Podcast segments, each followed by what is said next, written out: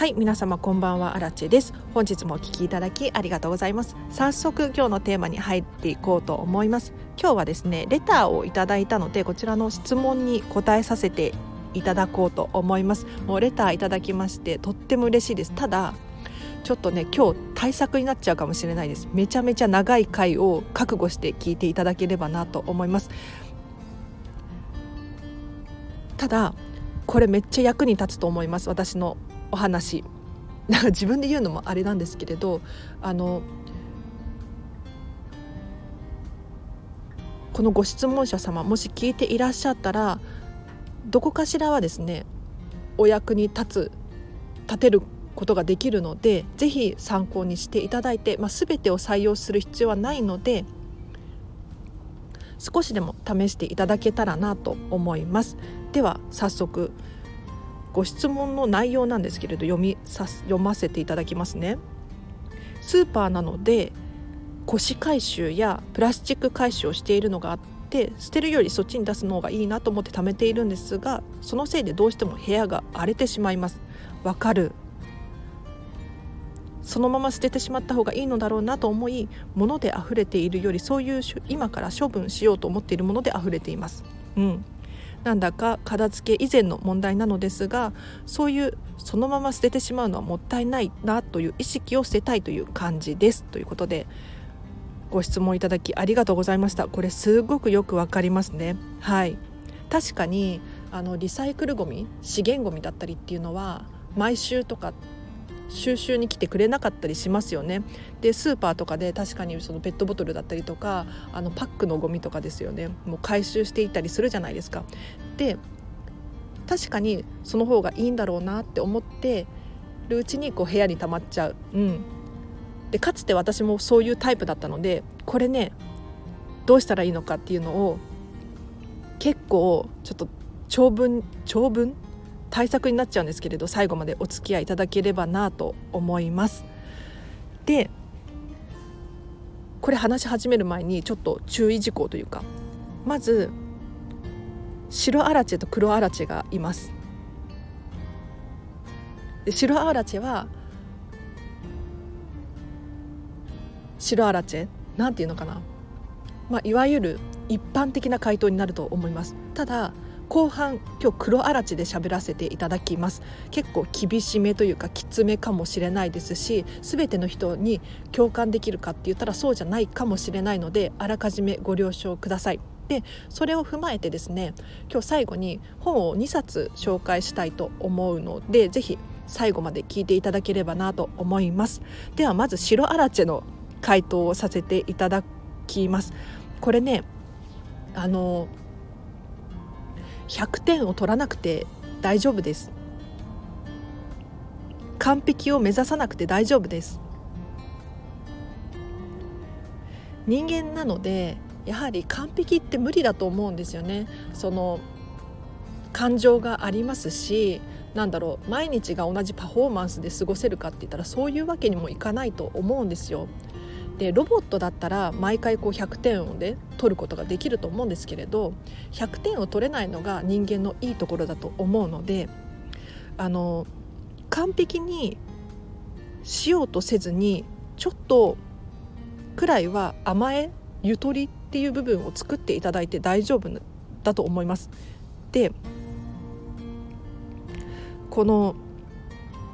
スーパーなどで腰回収やプラスチック回収をしていってそっちに出す方がいいなっていうのは確かにその通りです。私自身ももしお客様とかに対してそういうのどうしたらいいですかって聞かれたらやっぱりスーパーに持って行ってリサイクルとして出しましょうっていうふうに進めると思います。ただこれ完璧にするのって本当にストレスになると思うんですよね。なので100点は取れなくても少しゆとりを持たせてあげて自分が心地よいっていうふうに思える状況っていうのが大切だと思うので、まあ、もちろん100点を出すっていうのは非常に大切、うん、いいことかもしれないんですけれど人間だから多少ゆとりがあってもいいんじゃないかなって思います。はい。なので、まあ、諦めも肝心かなっていうちょっとまあうん。優しさ自分へ対するかな？あとはポイントがあってですねえーと、リサイクルに出す方がいいと思ってこう貯めてから出そうとするじゃないですか。でこれ貯めてから出すっていうのが根本的に間違ってます。うん、で私も結構昔洗濯物を溜まってからとかお掃除とかも溜まってからってやってたんですけれどこれってねあの大変なんです逆に。要するにお掃除するのもお家の中を全部を一気に大掃除するってなると大変じゃないですかそうじゃなくてちょっとずつをちょっとずつやると簡単に済むんですよねなのでこびりついた汚れとかもゴシゴシやるの大変じゃないですか。そうじゃなくって毎回さっと拭くとさっと拭くだけで終わるのでちょこちょこやった方がこうトータル的に見ると時間が短縮されるんですよ。なのでこの腰回収だったりとかプラスチックごみの回収とかもそうでまとめて出すのではなくってもうスーパーに行ったら絶対にゴミを出すっていうふうにイフゼンプランニングっていうんですけれど決めちゃうといいですね。でイフゼンプランニングって何かっていうと「イフ」もしホニャララをしたら「全」〇〇を行動する。これ新しく習慣化したいことに非常に有効な手なんですけれど何かっていうとですねこの場合で言うとスーパーに行ったらゴミを出す。これセットですね。ポイントがあって簡単なことと習慣化したいことをくっつけるっていうのがポイントです。なのでスーパーに行くっていうのはもう生きていく上で必要なことだと思うので割と簡単だと思います。なので溜まってからゴミを出すのではなくってスーパーに行くって決めたらもうその時点でゴミを出す。たとえ1個でもゴミを出すっていうふうに決めてしまうことがおすすめです。そうすることによってもう習慣化することができるので習慣している習慣化していることって行うのが簡単なんですよね。例えば皆さん歯磨いたりとかお風呂入ったりってもう習慣化してるので何も考えずにできるじゃないですか。ただこう習慣化していないことだと結構やるのが億劫だったりするんですよね。なので習慣化を定着させるためにこの「イフゼンプランニング」「まるしたらまるをする」例えばうんなんだろうなご飯を食べたら運動をするとかそんな感じで習慣化したいことをですねもうくっつけてしまうともう自動的にそうせざるを得ないような感じにしてしまうと習慣化することができるのでちょっと詳しくはですねイフゼンプランニングで調べていただきたいんですけれどもうスーパーに行ったらゴミを捨てるっていうふうにもうためずにちょこちょこやりましょうっていうのがポイントになります。でさらに白あらちで喋らせていただくんですけれど最後の質問のこのそ捨ててしまうのはもったいないなという意識を捨てたいっていうことなんですけれど根本的にこれこの意識捨てる必要ないと思うんです私は。うんすごくいい価値観だと思いますよ。確かに捨ててしまうのはもったいないですね。ただ、まあ、捨ててしまうと、まあ、楽だしお部屋がすっきりするしいいと思いますよね。ただこの価値観のままでいいんじゃないかなって思います結構この意識を変えるっていうのは固定概念があるのでそれぞれ難しいんですよ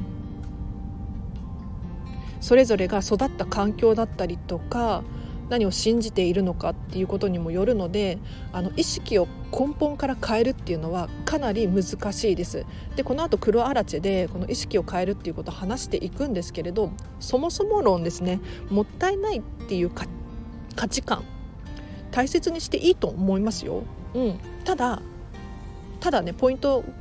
ここでもちょっと軽めの白アラチェポイントなんですけれど捨てるのはもったいないですよね。そういう時にあえて捨ててみてください。で捨てる時に自分がですねどういう感情を抱くのかっていうのを大切にしてあげてほしいんですよ。例えばリサイクルゴミを普通に燃えるゴミで出してしまった時に自分がですねどう思うのかあ楽だしいいわって思うかもしれないしあすっきりしてストレスもなくって快適って思うかもしれないですよね。で一方でやはりあリサイクルした方が環境にも優しかったしなとかちょっとネガティブなことを抱くかもしれないです。ただこのネガティブな感情だったりとかポジティブな感情だったりとかをじっくり味わってみるっていうのは非常におすすめです。自分自身が本当はどういう気持ちなのかっていうのをよくよく深く考えてみていただいて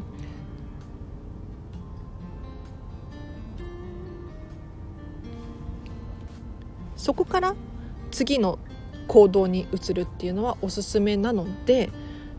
自分がどういう感情を抱くのかじゃあ次はどうするのかっていうのを深く考えてみるっていうのがおすすめです。でここまでがじゃあホワイトアラチェというか白アラチェで喋らせていただきました。ここからはちょっと黒アラチェになっていきます。はい。なのでもしかしたら万人受けするような回答ではないかもしれないですしちょっと質問者様にですねあのなんだろうぐさぐさ刺さるかもしれないんですけれどあらかじめご了承ください。ただなんでこういう本音の部分を喋るのかっていうとですね私自身がこういう価値観の人間ですよっていうのを知ってもらうことによって、えっと、共感できる人がこのチャンネルに集まってくれると思うんですね。で私はですねこの共感してくれる人に刺さればいいなっていうふうに思っております。はい、無理無理にですねこう取り繕ってなんだろう万人受けするような回答をしてもですねあの苦しいんですよ。私自身が。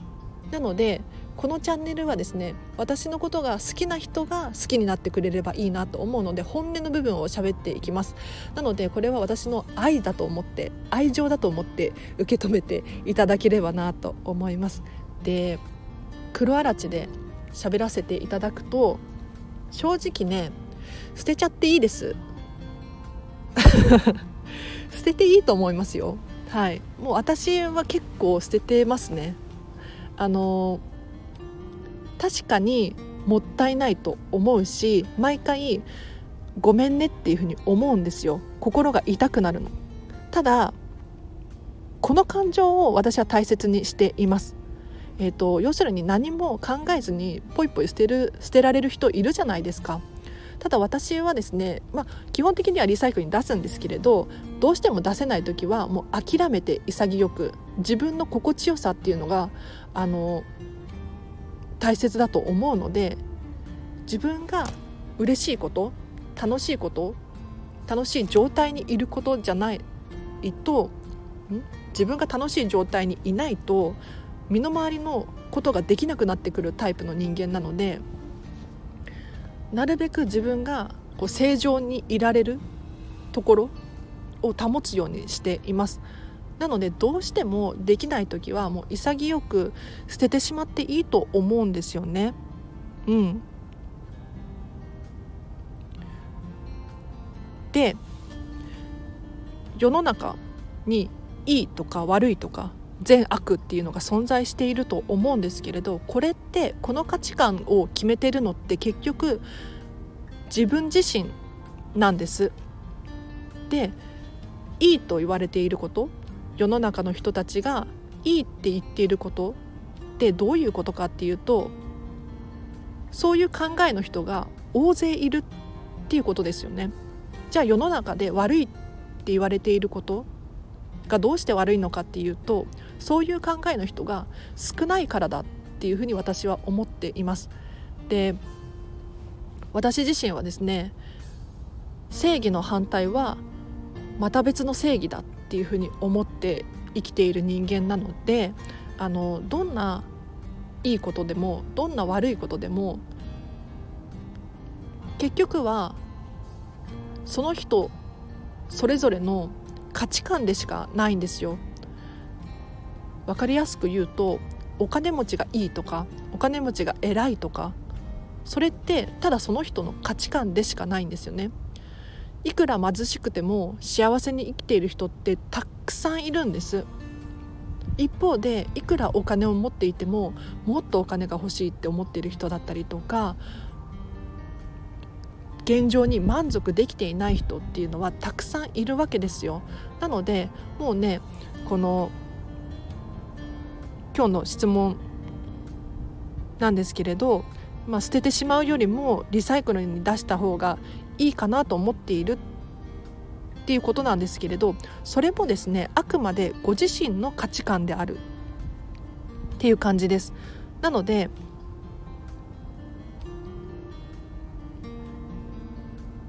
その価値観のメリットデメリットっていうのをですねよくよく考えてみていただいてですね自分自身は本当にその価値観でいいんだろうかっていうのをですねもう一度考えてみていただくとこの固定概念っていうのかながなくなってきます。はい要するにこのリサイクルで出した方がいいなって思っているけれどデメリットとして面倒くさかったりとか部屋が荒れてしまうとかもう自分の意識がもったいないなという意識を捨てたいっていうふうに思っているわけですよね。で人って嫌なことって結局はできないと思うんです。で人の前で大勢の人の前で喋るのが得意な人がいれば不得意な人もいるわけですよ。でゲームが好きな人がいれば小説を読むのが好きな人もいればそれらが嫌いな人もいるわけですよね。要するに好きなことはできるけれどそうじゃないことっていくら頑張ってもできないっていうことがあったりするんですなのでそもそも論なんですけれどもう頑張って頑張って辛いことを続けるっていうのは人間的にはできないかもしれないのでもう潔く時には諦めるっていうことが大事かなと思います。はい、で今日のおすすめの本2冊紹介させてください。でまず1冊目がですね「ゼロ・ウェイスト・ホーム」という本を紹介させてください。でこれ私今読んでる本でちょっとパラパラっと触りを読んだだけなんですけれどとってもいいです。おすすめです。何かっていうとゼロ・ウェイスト・ホームなのでゴミをゼロにするっていう本ですね。あのそもそも腰回収だったりプラスチック回収っていうのはですねゴミが出るから問題になっているわけですよね。なのでそもそも論です。ゴミを買わなければいいんです。はい、で私も結構そういうふうにものを選ぶことがあります。えーと例えばスーパーに行ってお肉だったりお魚だったり買うとこうパックがついてきたりするじゃないですか。でパックを洗ってリサイクルに出すっていうのは結構面倒くさかったりするのでパックに入っていないなんだろうビニール袋に入っているものを選ぶようにしたりとかあとお野菜とかなんだろう箱に入っていないそのまそのままの状態で買うようにしたりしていますね。でスーパーに行ってもあのビニール袋あの無料のビニール袋あるじゃないですか。ペラペラのやつ。あれを使わないようにしたりとかそもそも家にゴミを持ち込まない工夫っていうのが本当に楽なのでぜひこの本参考にしてみてください「ゼロ・ウェイスト・ホーム」っていう本ですね。あのリンク貼っときますのでチェックしてみてください。でもう一個はですねご、えーと、お片付けの本じゃないんですけれど佐藤光郎さんの「神様とのおしゃべり悪魔とのおしゃべりっていう2冊紹介させてください。あ結局3冊になっちゃいましたね。はい。あのこの本何かっていうとご自身の固定概念を覆す方法が書かれているのでチェックしてみてください。あの人って結構固定概念に縛られていたりするんですよ。でさっきも申し上げたんですけれどお金持ちがいいとか偉いとかっていうのはあくまでご自身の価値観でしかないんですね。一方でお金持ちも本当に苦労するし嫌なこともたくさんしているんですよ。で私みたいな庶民からするともうそんなのはそんなのはお金を持っているからでしょって思ったりするんですけれどそんなことなくってですね実はあの本当にお金がなくてもあっても幸せを感じられるかどうかっていうのはもう自分の中にしか答えがないんですよ。でそういう話をね佐藤光郎さんこの本の中で書かれているので是非固定概念こうがいいに決まっているとかあれは悪いに決まっているなんていう固定概念がある場合はですねこの本を詳しく読んでいただくことによって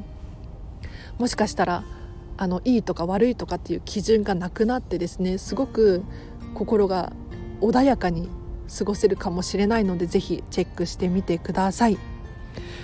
ということで今日はここまでですかね。どうですかね質問者様。聞いていらっしゃるかな？なんかあの不特定多数の人にこう語りしゃべるよりも質問をいただいてその人のお役に立つっていうのがねやっぱりとってもいいなと思うのでもう質問していただいてとっても嬉しかったです。今日はね本気の片付けコンサルですね。はい。なので参考にしていただければなと思います。ただやっぱりねそもそもなんですけれど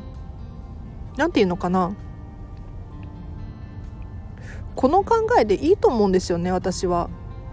何がいけないんだろうってお片付けが苦手ですっていうふうに書かれているんですけれどお片付け苦手でもいいしうんそのまま捨てるのはもったいないなっていう意識を捨てたいっていうのも別にその意識を捨てる必要ないと思うんですよね。うん、なんかそのままの自分を受け入れるっていうのも非常に大切かなと思います。でぜひやってみてほしいのは今のご自身の気持ちのままで何か他にできる手段はないかなっていうのをとことん探してみるっていうのはいいかなと思います。でついついあの腰だったりとかあのリサイクル商品リサイクル製品っていうのかなゴミに出そうと思っても貯めてしまったりしますよね。うん、私も結構貯めてから出すタイプだったので非常にわかるんですけれどじゃあ貯めてから出すっていうのを OK にしてみるでじゃあどうやったらどういう工夫をすれば貯めても部屋が荒れないのかっていうのを考えてみたりとか要するにきれいに貯める方法を考えるとか編み出すとかですね。で先ほども私も申し上げた通りそもそもゴミを家に持ち込まない。もうスーパーで買ったらもうそのままスーパーで捨てて帰ってくるっていうことも私していたりしますね。はい。なんかあの箱に入ってる商品を買ったりするじゃないですか。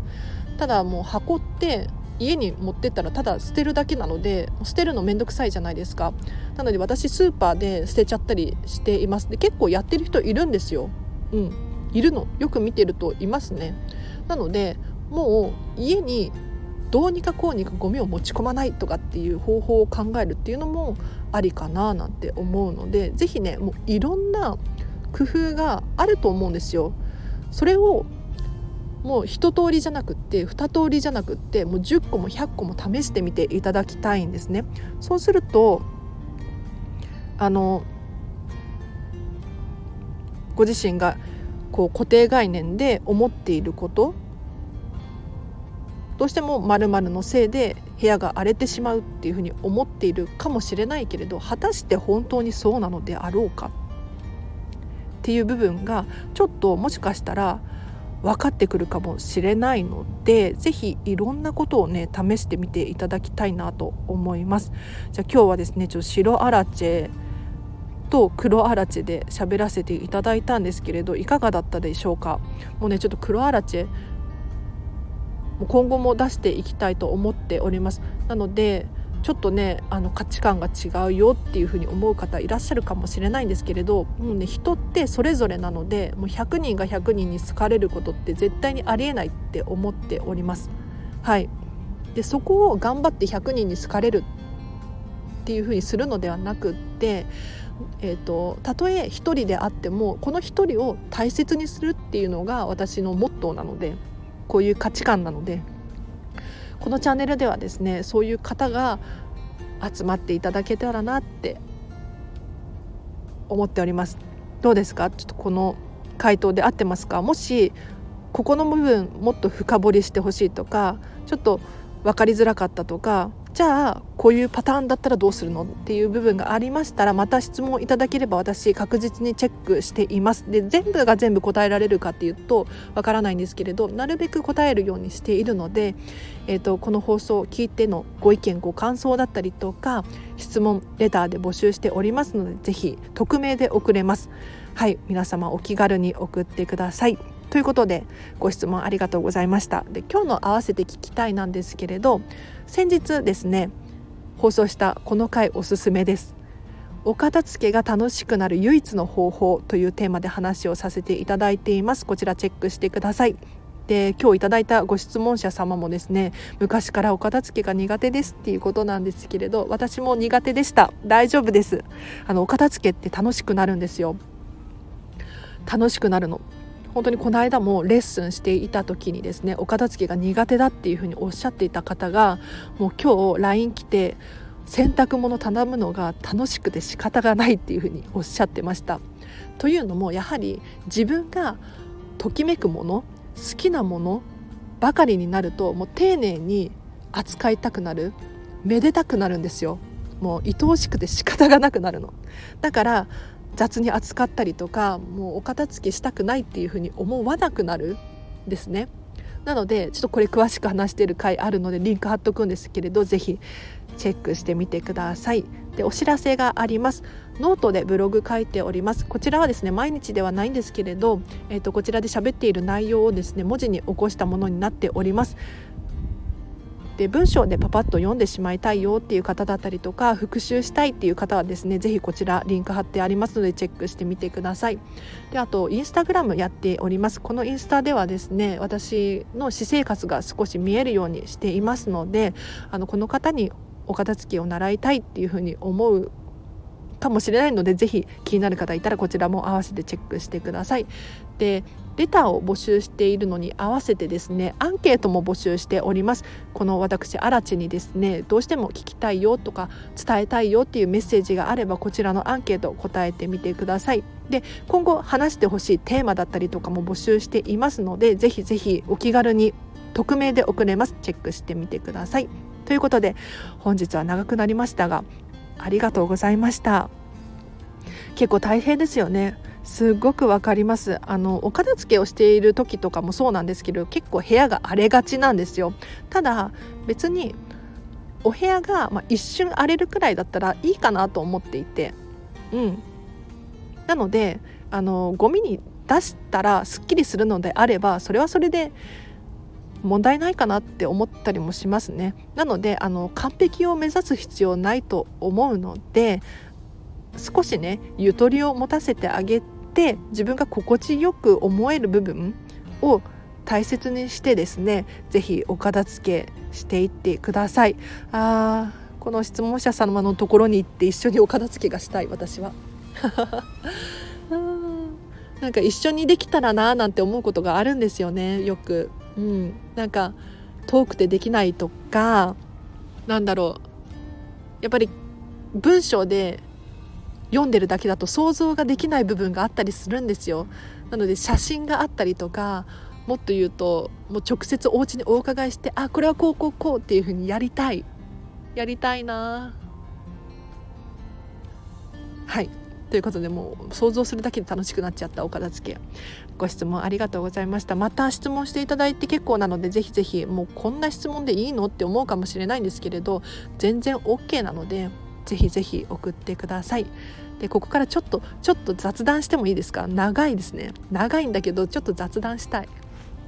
あの今日朝映画「煙突町のプペル」見てきました。えーとキングコング西野さんの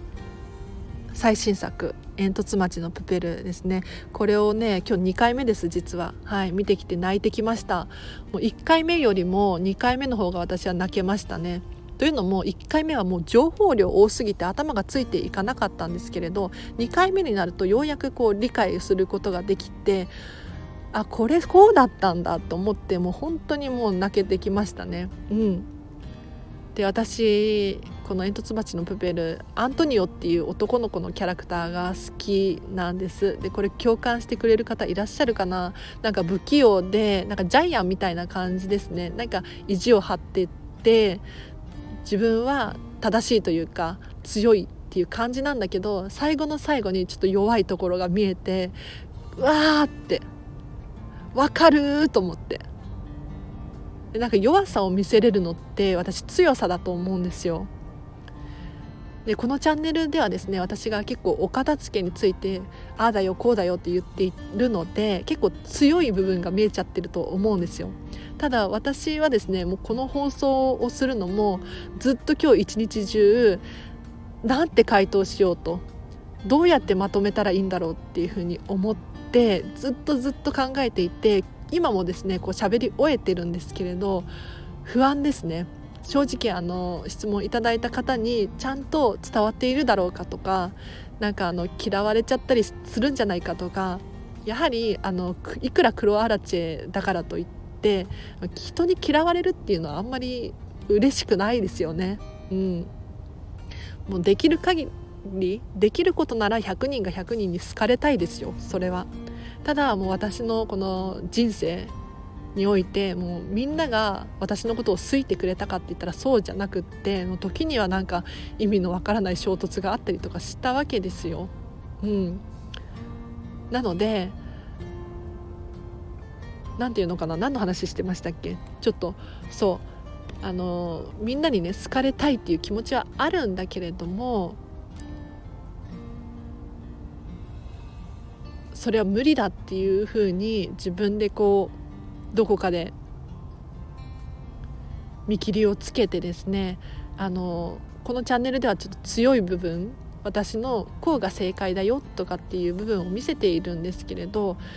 根本的にですね私も弱い部分があるのでこういうところをね見せれたらようやく私も強くなれるのかななんてそう西野さんのこの映画を見て思えたりしたんですよね。で他にも他のキャラクターも本当によくってどんどんね自分の背中を押してくれる。なんかまだやってないことを試していないことをその前に諦めてないかなっていうのを本当にたくさんたくさん考えさせられる映画なんですよ。結局宣伝になってしまうんですけれどあのぜひこの煙突町のプペルお時間合えば見に行ってほしいなって思います。で何度も見に行ってほしい。あの自分の芯がぶれちゃったりとか悲しいことが起こったりとかした時にやっぱり頑張ろうって思えるそんな映画なのでぜひねちょっと今も感動で、またちょっと泣きそうなんですけれど、うん、見てほしいなと思いました。ちょっとこれ以上話すと本当に長くなっちゃうのでここで終わりにしたいと思います。じゃあ最後にちょっと自己紹介してもいいですか？このチャンネルではですね私見習いこんまり流片付けコンサルタントであるアラチェがもっとお片付けがしたくなるそんな理由や効果メリットについて話をしております。もし気になる方いらっしゃいましたら毎日更新していってですねできる時は1日2回更新しておりますのでまた明日も会えるととっても嬉しいです。ということで本日も最後までお付き合いいただきありがとうございました。また明日もハッピーな一日を一緒に過ごしま噛んじゃった。明日もハッピーな一日を一緒に過ごしましょう。あらでした。バイバーイ。